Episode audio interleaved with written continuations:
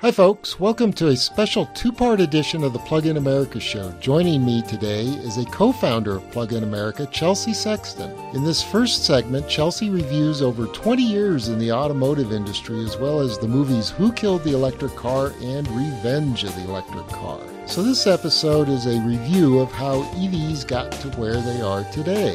In segment two, which will be posted in a few days' time, we'll drill down into the emerging policy landscape as well as attempt to divine where the automotive industry may be headed in the coming years. But first, please consider signing up for the Plug in America newsletter. It's free, or joining or donating to us by visiting pluginamerica.org today, and we appreciate your kind support. Also, please be sure to visit pluginamerica.org and click the Press Room and Plug in America show tabs for the show notes and links to this episode.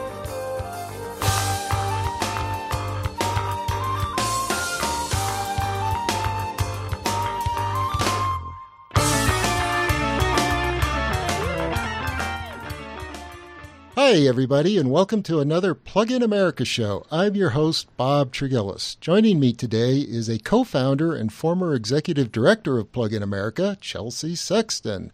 She really needs no introduction for long term EVers, but for newbies out there, Chelsea was one of the main talking heads in the 2006 movie Who Killed the Electric Car, and she was a consulting producer for Revenge of the Electric Car, and currently she does a lot of consulting in the automotive industry.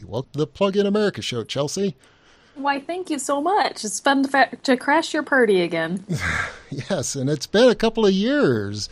Too and, long. Yes, and since that time, since we've had you on, we passed the one decade mark on uh, Who Killed the Electric Car, which was, I guess, released in August of 2006. So we're actually a decade plus a year almost.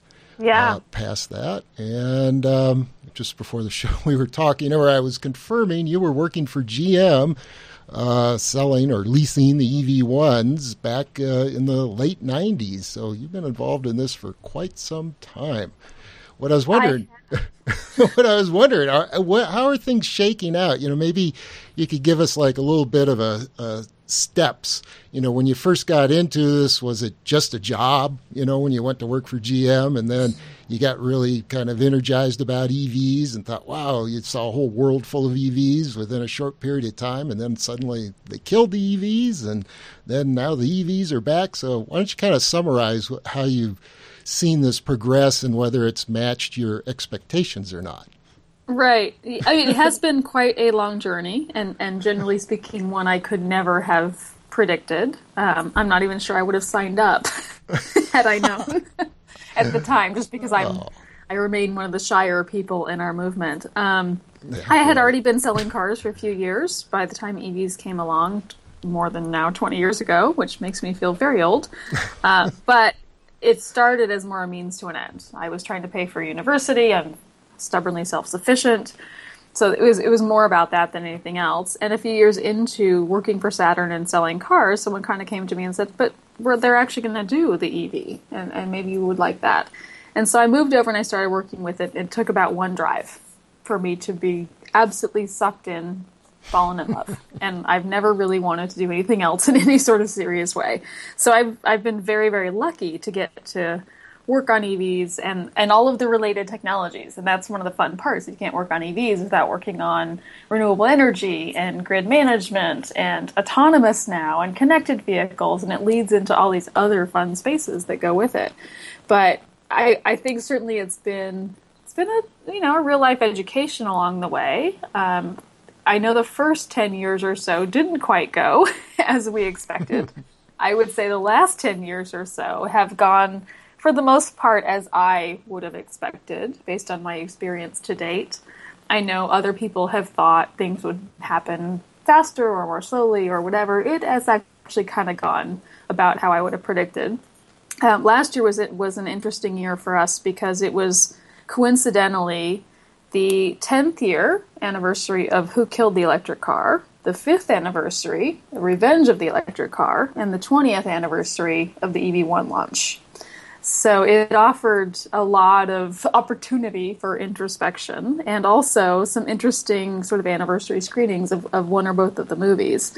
And what was bittersweet to see in watching Who Killed for the first time in, in quite a long time for hmm. me is just how much of it is exactly the same. The same type of dynamics, the same sort of suspect, so to speak, the same tension between oil and autos and lobbying and politics and fighting the same laws. We're still, you know, who killed focused on fighting the, the California ZEV mandate, but also a little bit on CAFE, and we're still having those same battles and conversations.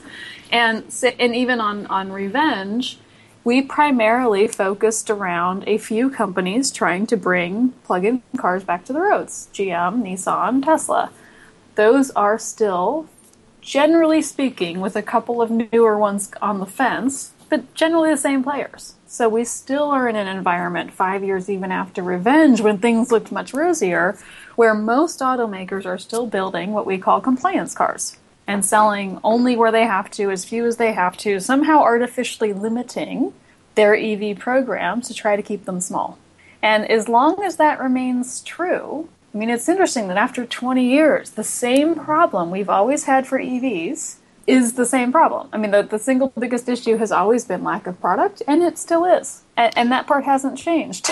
well, but then this is where you get into the disruption aspect of the EVs. The automakers are focused on selling cars and selling the cars that are easy to sell and the ones that make them the most profit. And they sure don't want to be explaining to customers, oh my gosh, you have to put this, you know, charging thing in your garage and hire an electrician and when you're out on the road you got to find these, you know, charging spots and so on and so forth we've incentivized consumers to purchase the cars, but it seems like we haven't really incentivized the dealers, at least. I mean, the manufacturers have been incentivized to some degree to do it, but the dealers not so much to sell the cars. So you have that dynamic between the manufacturers and the dealers as well, with the manufacturers fighting the regulations and policies of the federal government and the states, and the various states that we're going to drill into later on in the program uh, but then you also have the dealers who are pushing back because they just want to move product.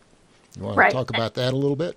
For sure. And and dealers, I mean, I, I, I see both sides, and I am somewhat sympathetic to the dealer side because I, I have done that. I used to work in a dealer. I used to sell cars. I mean, I get it what they're up against and where they're coming coming at this from. And I think that one of the challenges has been this the, the sort of knee jerk reaction to sort of go all dealers are buttheads basically rather than I mean and often the verbiage is worse but instead of just sort of acknowledging what the business model is and therefore how to tweak it or work within it or somehow revise it to be more successful with this technology we tend to have this knee jerk reaction of, of assigning it to attitude and there are absolutely people who work in car dealers that are not nice people. mm-hmm. they are kind of buttheads in some ways, um, and, and, that's fine, and that exists in every industry. But we're but throwing the fair, baby out of the. But to be fair, there are ones that have really embraced EVs too. Uh, well, that's minority. there are spectacular ones too, and it's and it tends to be less than entire dealer. There's there's generally great people within dealers that really love this and want to be part of it. There are also people within dealers who don't love this, don't want to be a part of it, see it as something that's going to be more challenging or damaging to their overall business model or whatever. And some of that's fair, at least in a question sense, and some of it's not. But rather than acknowledging those realities and digging into the problem, we tend to have this knee jerk reaction of, well, that just means that the, the Tesla model is right instead. Mm-hmm. And Tesla does a lot of things really well. There is actually almost nothing that Tesla was the first to do. It simply was the first to combine them in a really effective way. And they do offer a really good experience to customers. But that's that's what it boils down to. Tesla's not the first to have corporate stores or mall stores or single pricing or separate sales and service centers. They've combined all those things well, but they're not the first, and that also says they're not the only ones that can. And if you think about the sales experience with Tesla, what they really offer, boiled down, is really well educated salespeople who are enthusiastic about their product in a low pressure sales environment. Mm-hmm. There's nothing about that that any dealer today could not offer if it chose to. And by the same token, there's nothing about that that we as advocates can't facilitate. If we're willing to boil it down and sort of look at the actual aspects that go into that good experience versus cast aside the dealer model altogether because we don't like what it's provided to us so far. But we don't have the luxury of starting from scratch. The franchise dealer model is not going to go away no matter what Tesla does and whether they succeed in the few states that they're still fighting. These these two models are going to have to peacefully coexist. And that says we uh, it's incumbent upon us to improve that dealer side model because you can do all the product availability in the world. That's problem number one more product, more variety of product. You can do the best marketing in the world. That's problem number two facing EVs. But if you solve those two things and people walk in the door and are still put off at a dealer, we've not solved the problem. And in fact, we've wasted a lot of money that will be spent on one and two if we kill it with three. So, so dealers are in the top three issues and things to work on, even before we get to stuff like infrastructure and, and, charging and battery prices and a lot of the issues that people tend to be very excited and focused on. Right. Well, and I've been a big advocate of some sort of a dealer or sharing, you know, like the consumer incentive or setting up a separate dealer incentive to get, you know, to help incentivize dealers and comp them a little bit for the extra work involved in selling EVs. So, question occurred to me. I wasn't planning on asking this, but without Elon Musk behind Tesla, where do you think EVs would be? Where where do you think Tesla would be, and where do you think the EV movement would be at this point? Well, I mean, Tesla has has served a very interesting role, and a lot of that is Elon. But in fairness, not all of it is Elon, right. and it tends to be kind of polarized that way. But there were a, a few founders in that company besides right. Elon. That I mean, it's interesting to meet Tesla drivers now who have never heard of Martin Eberhard or Mark mm-hmm. Tarpenning or Ian Wright. I mean, they just they have no concept that Tesla has ever been anything other than Elon, and that's interesting, but it's unfortunate. um, and at the same time, there is a there has always been a very large team on Tesla behind Elon. So there, and, and even our second movie I noticed this point of tension, and it was part of what was in, the interesting part of the story for me was this I, this phenomenon where you'd have an Elon or Bob Lutz or Carlos Ghosn sort of dictate this leadership position. We are going to go the way of EVs and sort of sort of issue a "make it so" sort of dictate. But the interesting part was all the people behind those singular guys that have to make it so. Well, and yeah. that exists for Tesla as well. So, you know, Elon and Tesla are intertwined, rightfully so, but there's a lot bigger story to Tesla than, than just him. And in some ways, he is the best and worst thing to happen to that company. I mean, he he does amazing things. He puts his money where his mouth is. There's no there's no faulting any of that. And at the same time, there's some culture issues and some attitude and some ego and stuff that occasionally gets in their own way. And it's it's interesting to watch because the the popular paradigm is that you must believe Elon and Tesla can do no wrong. Right. Or you're a hater. it's one or the other. It's very polarized that way. And so I tend to be assigned to the hater camp, even though I've been heavily involved with them for, for a very long time. My husband worked there for a long time and, and whatnot. And I think they've done some amazing things, but I don't believe any company or any person is perfect. Mm. And, and what seems to be lost is that because it's hard, because they're not perfect, because mistakes are made, that only gives them more credit for what they've actually pulled off. And I've had a similar conversation with, with GM over the, the Bolt EV, especially because, you know, talking to them, even after Volt, the idea behind Bolt still seems to be we built a good car, the rest will take care of itself, hmm. which A is a little naive and has never been true in 20 years of EVs, but it dismisses the challenge and that these it actually is hard to do this. EVs are not an easy thing for a variety of reasons. And therefore, the companies that succeed with them and are willing to try to succeed with them, even if there's a few skin knees along the way, it, they take away their own credit by trying to put it in this easy little box and all of their fans take away the credit they're due by trying to pretend it's this easy little thing and Tesla will just take care of everything and it's a foregone conclusion. No, it's not. it never will be. But A, on one hand, that says Tesla's not going to be able to do it by itself, and it's not. And at the same time, where those successes actually happen, we need to acknowledge them because they are the challenge that they are. Right. Well, I think I'll I'll generate some hate mail for myself here, real quick. Um, well, you know, let's talk. Let's do a little compare and contrast since you brought up GM and the Bolt with a B. Yep. Yeah. Um, and um, and then we, we had uh, John Voelcker on from Green Car Reports a couple episodes back, and we were talking about the Model 3, the Tesla Model 3, and the Chevy Bolt. One of my complaints about Tesla w- with the Model X was they tried to make this crossover SUV type vehicle, yet it was more about style than it was about functionality. My problem being the Falcon Wing doors, and it's like, where do I put my kayak on top of my SUV, right? Um, and then at the same time, now we have the Model 3, where Chevy's response was they knocked off the Bolt quite quickly as, you know, I guess as a competitive advantage and got it out there. And it's a hatchback versus the Model 3, which isn't. So it seems like the Model 3 is more like a shrunk down SX looking vehicle, very stylish looking and all that, but it seems like they missed uh, an opportunity to make a more functional car for, for a consumer type vehicle. Would it got any thoughts on that? Yeah, I mean, I, I see that the I see the subjective differences. Um, I, I have less emotion around some of those choices because I do firmly believe that the thing we need the most in the EV world, the plug-in world, even including plug-in hybrids, is variety.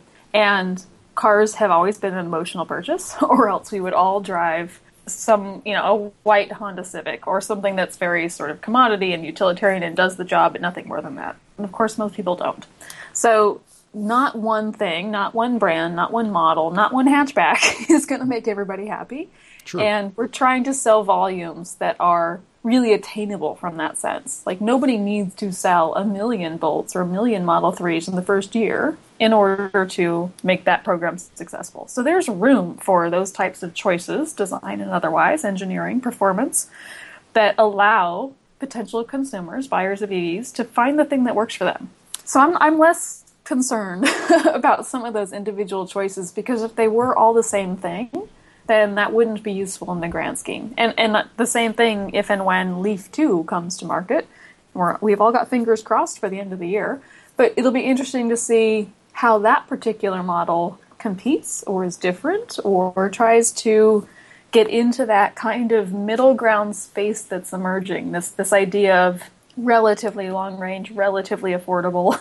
I get both are a little bit subjective, but this whole like thirty-five, forty thousand dollar car with something like 200 and 250 miles of range is not the be all end all. It's not trying to be, but it's in the middle of the two categories we've seen before of really hundred mile utilitarian type EVs versus the high end.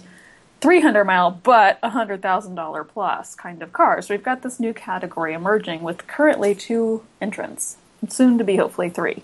Right. Um, and and one of my concerns in the meantime is GM is this idea that the Bolt is a really awesome car, and I've not spent a lot of time in it, but I've driven it, and it looks to be very promising. Everybody I know that has one really likes it, but this idea that GM believes they built a good car and the rest will take care of itself yeah. is challenging to me for now uh, because that's never. I'll say true. it. It's bad. it's bad. It's well, it's yeah. I think it's short sighted at a minimum, and yes. I know the knee jerk reaction is like, well, but who cares? That just means that GM will will fail with it and whatever. And mm-hmm. I'm worried about that just from the standpoint that it will be seen as intentional, even if it's not. it will be GM killing another electric car, but I'm more concerned about the bigger implications where.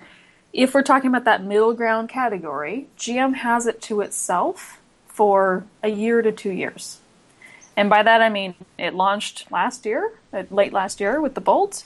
The next possible competitor in that category, either Leaf 2 or Model 3, will launch at the end of this year. So they will have a whole year of sales to themselves. And then a whole nother year, really, before a competitor will have a, the same sort of sales data. And the current sales numbers on Bolt are okay, but they're not knocking the socks off of it. It's a little concerning to see that it's not selling as well as one would expect. You know, when, when things like the Leaf, several years old, are outselling the Bolt, mm, that's a bit of a concern. And I get that there's a, a geographic distribution argument, but the reality is the Bolt is already available in most of the places that buy EVs. So it's not like it's waiting to hit Arkansas and that's going to suck up a lot of, of you know production. It's already in the places that where people are buying cars. And so the sales numbers are not going to change a lot with the rest of the national rollout. And the conclusion that will be drawn by analysts and media, for the large part, are going to be has nothing to do with you know sales numbers for Bolt demonstrates demand for Bolt. The conclusion will be even when you make cars reasonably affordable and reasonably long range, people still don't want EVs. And we will see those storylines coming, and we will be battling them for the next couple of years. Wow. And, you know, this also raises another question I have. I remember early on, you know, like five, six years ago, uh, well, I guess when the Leaf was first coming out in 2010, 2011 era, uh, we were often saying in the EV movement that the 100 mile range was like the sweet spot. And now we're seeing that we've got these mid range uh, vehicles hitting the market, the 200, uh, 230 mile uh, range vehicles. What's going on there? It seems like, as we know, highway statistics show that 80% of us drive less than 40 miles per day, and the average American household has two vehicles and all that stuff. So it was. I know you're of the camp, and I'm in the camp of EVs as commuter cars, you know, for the particular application of urban commuter type cars. And yeah, sure, there are the luxury EVs, the Teslas that you can go do cross country stuff with, and Elon's broke that mold and gone into that and done that. Um, but suddenly we have these mid range cars where we're going to be carrying around, battery prices have dropped, but we're carrying around all this extra weight when we're still only usually driving that 40, 50 miles back and forth to work every day. Uh, can right. you talk about that a little bit? Yeah, I mean, I think there's I think it's understandable, and we can argue that it's not utterly pragmatic, but that's kind of the point that the cars are an emotional purchase, and to some degree, what those mid range cars are trying to address right now is the psychology of it. Is this idea that we all buy, when we buy cars, we all buy them that do more than we necessarily need. if we were just focused on what do we really basically need and nothing more, we wouldn't be driving things like SUVs. Um, and we wouldn't be driving True. sports cars or red cars or you know anything else. So there's there's some degrees of emotion in all of this, and it varies by particular buyer, but it's always there. And we know that pragmatically most people don't drive more than around 40 miles a day. There's always the what if. And you know, 300, 400 miles is not yet generally financially attainable in terms of battery prices and stuff. But 200 miles is getting there, and the average new car in this country at the moment is around thirty-three, thirty-five thousand dollars in general. So even things like the Bolt or the Model 3 or hopefully the, the Nissan Leaf 2 or whatever that turns out to be called is going to be in that same ballpark. And I think that's part of it of this is what people are used to paying, therefore here's the most we can give them within that kind of price range there is also the psychology of we know what range people actually need, but we all think we need more than we maybe really do, or at least that we know what we mm-hmm. want. mm-hmm. and we see it a lot in urban areas. Like, you know, downtown Los Angeles from me is around 12 miles or an hour and a half. so it's one or the other. And in places like Los Angeles, we we spend a lot of time in traffic, but and therefore the psychology of that is that we feel like we must have gone really far. and so it feels like that should have been 60 or 80 miles, not 12. And that reflects in the range we think we need. So we think we need much more range than we actually do. But there's also this this middle ground attempt of okay, I get that a mid range EV is not trying to do the cross country thing necessarily. Yes, you technically can, but that's not the point of it. But you still want to be able to do at least a little weekend jaunt that's a bit longer than your daily commute, and you don't have to go out and think about a whole separate car two or three times a month when you want to do a 100 mile trip or a 150 mile trip versus just that commute. So there is that emerging category. I think we'll still continue to see, and we are, uh, the more the more commuter oriented cars, especially on the smaller side. And thankfully, they're bumping their ranges up from the 70, 80 more to 100 because there is absolutely that psychological inflection point of triple digits. But we'll start to see even those commuter type EVs continue but come down in cost while we're also seeing the drive towards long range.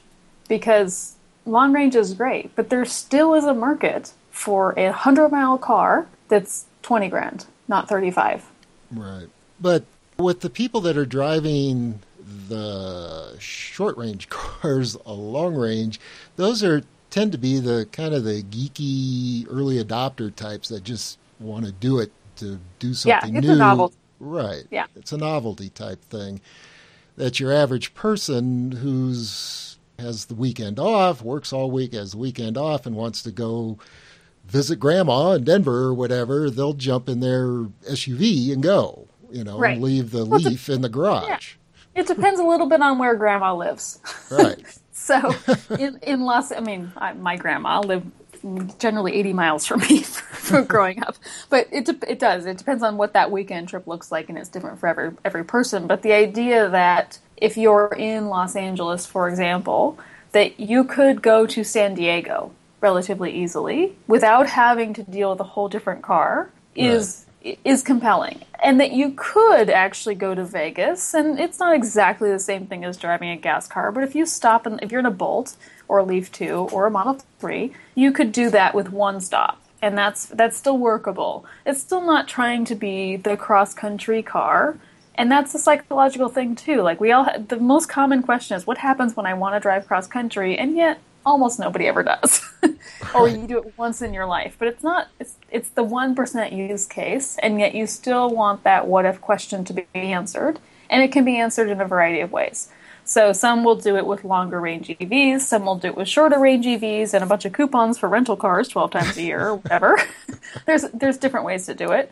And there's also I mean one of the interesting things I find is that to some degree, people are focused around providing the singular answer for everybody. Singular car must do all things. Same thing on infrastructure. We're all worried about what about apartments? What about what about you know multifamily? What about this one use case that doesn't fit the eighty percent of those that are actually buying cars? And that's all well and true and valid, but we're still trying to grow up to a one percent penetration of sales. Right in most areas of the country. So we're not trying to reach even half of the country yet. There, these are all fair questions that will have to be answered, and, and we are working on them, and people should work on them. But we get ourselves into a little bit of a bunch around the idea of if we can't answer every question, if we can't solve every use case, we haven't been able to start. And a successful EV program at this point sells 20 to 50, we'll say is the is the aspiration, 20 to 50,000 cars per year. That's like a huge success for, for mm-hmm. any EV program. Anything in five digits is a success for, for most EV programs. We're not trying to sell millions yet. And we have to be a little bit careful about getting in front of our skis in terms of over promising on what these things can actually do, but also thinking that we need to. We get so defensive around trying to answer that 1% that we lose track of the 98%. that works really well for right now. Yeah, well, also, and then like you say, I was reading just this morning. As we know, we've only got uh, half a million cars, half a million, well, I guess 550,000 EVs on the road right now. Um, and I saw, I was kind of surprised, half of those are in California. So it does show that we're still way in the infancy of this um, new platform, automotive platform. It it does. I mean, it shows a few things. One, California has always been kind of the lead in the EV market, and there are a few natural markets that are. At the same time, I, California is also just in, from a population standpoint, we comprise a significant chunk of the new car market in general. So that's to some degree reflected also in EVs and anything else.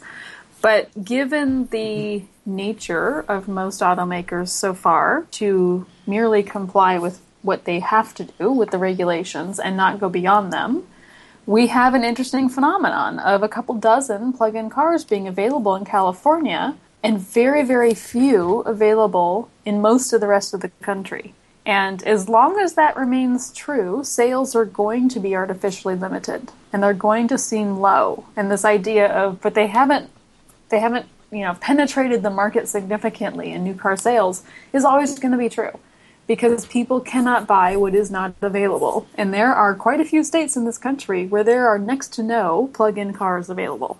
Right. And the few that are are in the same category. So you can get a Leaf, you can get a Volt, you can get a Model S or X in most of the country, and you can get a few other things in a few other places.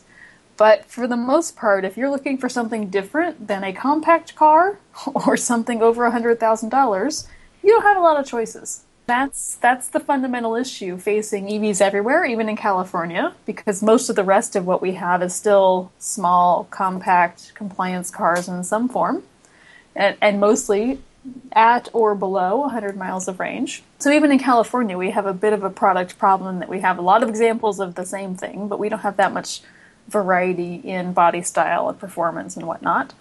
Um, the fact that you know we're literally the last country to get something like the Mitsubishi Outlander, which is one of the few options available in a something that's larger size, that says a lot. And it and as long as EVs to most people mean small cars, hundred mile cars, and or expensive cars, there's there's most of the country that's not going to entertain the idea of actually ever using one themselves. Right. And that, that's a great segue because what I think we're going to do is break this into two parts in this segment here, and we'll segue into why this is what the by looking at the policy landscape and what uh, what things look like going forward under the new uh, Trump administration and the EPA, Scott Pruitt uh, running the EPA and so forth. So what we're going to do is end this segment here. So thanks, Chelsea. Thank you. This has been another edition of the Plug in America Show. Thanks so much for listening, and please help us get the word out about Plug in America and EVs by pointing your friends and family to the Plug in America website at pluginamerica.org.